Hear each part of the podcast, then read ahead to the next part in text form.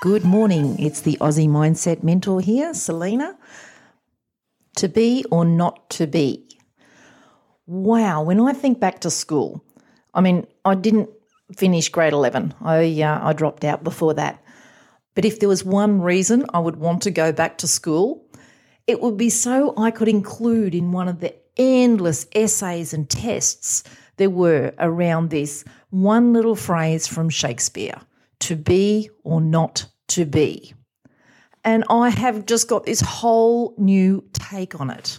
So today's word is, in fact, not. And what I really get is it's the being that we attach to the word not. It's got nothing to do with the word not. In fact, our brains don't even process it. It's the to be and the to be. Oh, I'd love to go back and just see what my teachers think of it. But you know what? It wouldn't really matter what grade I got because now I get A's in life using what I'm about to talk about. Consider the brain doesn't process the word not. Now, clearly, it does have an understanding of what it is and, and how it's used, and that if I say I can't do it or I cannot do it, the brain knows your intention. However, your processing, your focus is still on the word do it in that situation.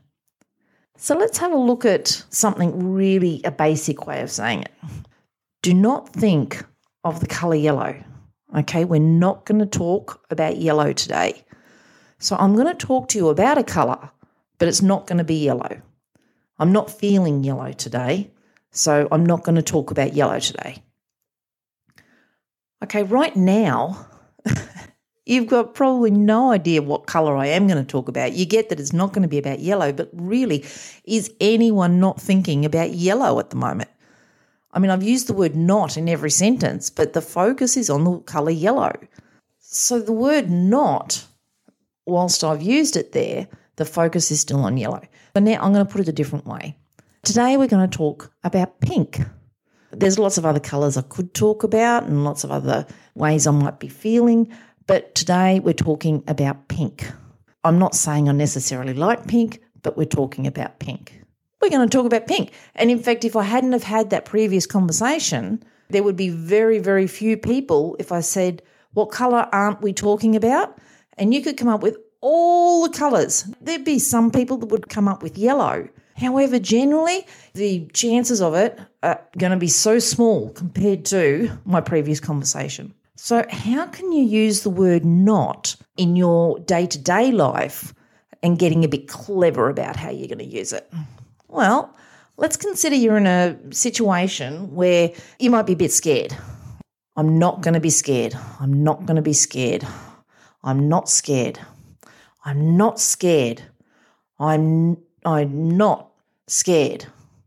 Okay, all the brain has heard is scared, scared, scared, scared, scared like just like the yellow. What would be there is if you just say, okay, I am courageous. I am courageous. I can do this. I can do this. However, they're too far out of their comfort zone. The brain just goes, nah. And it goes into anxiety, it goes into flight, fight, or freeze. If you go into that state, the whole fake it till you make it isn't going to cut it at all you you know your brain it would be in overload. At that point you could use the word not to your advantage. I'm not feeling brave here. I'm not feeling courageous. I'm not feeling like i can do this. I'm not feeling courageous at all. I'm really not sure if i can do this. I'm not brave not when it comes to heights. Even though clearly you're in a state of panic the word, the focus to your mind and to your subconscious is still on you being courageous, brave, and doing it. Even though you're using the word not, the focus or what you're putting after the word not is courageous, brave, and doing it. So there's a little thing to play with the word not. It's a lot of fun. Not. Okay. People are even throwing it in that way. Like that's the new slang to throw not on the end of something. You know what? That's okay. That is still okay because the focus is still on the positive. And a little tip for anyone, in, in particular parents out there dealing with young children, I know around the equestrian circle this can happen quite a bit, is if a child or someone gets in a little bit of a state of panic, you know, everyone's trying to reassure them, you can do it, you'll be fine, come on, you got this. You think if someone is in that state, then that for them would be confronting and it would just create more anxiety. If you wanted to try to calm someone down, use the word not, but also then use the words that would help them. I get that you're not feeling confident right now. I get that you're not feeling, you know, those kind of expressions. It's non confronting. You're connecting with them. And they can be comfortable with that because they're hearing the word not.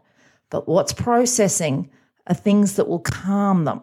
Yeah, I'm not courageous. Yeah, I'm not. They can agree with you. You can connect at that point.